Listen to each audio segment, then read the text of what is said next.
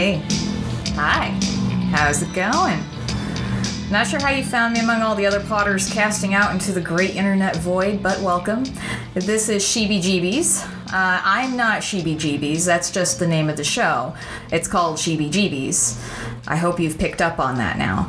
Uh, my name's Sam Carlson, and I love me some horror movies, so I decided to make a podcast about them. But more importantly, the people who watch them, the fans.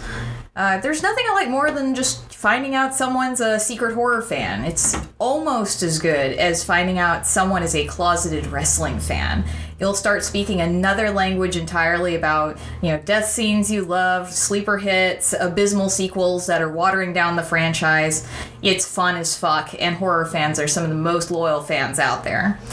So I just want to sit around each week with a guest and we'll chat about a horror movie that they either love, they hate, they love to hate, and we'll crack open a cold one and we'll share some stories. So I'll start with mine.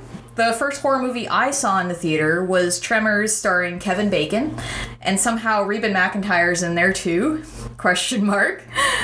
And also somehow my mom thought it was totes appropriate to take 5-year-old me to it back in 1990. But that was actually a really good parenting decision because Tremors still holds up as a movie and I had a ball watching the Graboids chase people down. So, you know, that's just where I come from, but I want to know about everybody else. So, you know, shoot us an email, send us a tweet. Let's talk about it.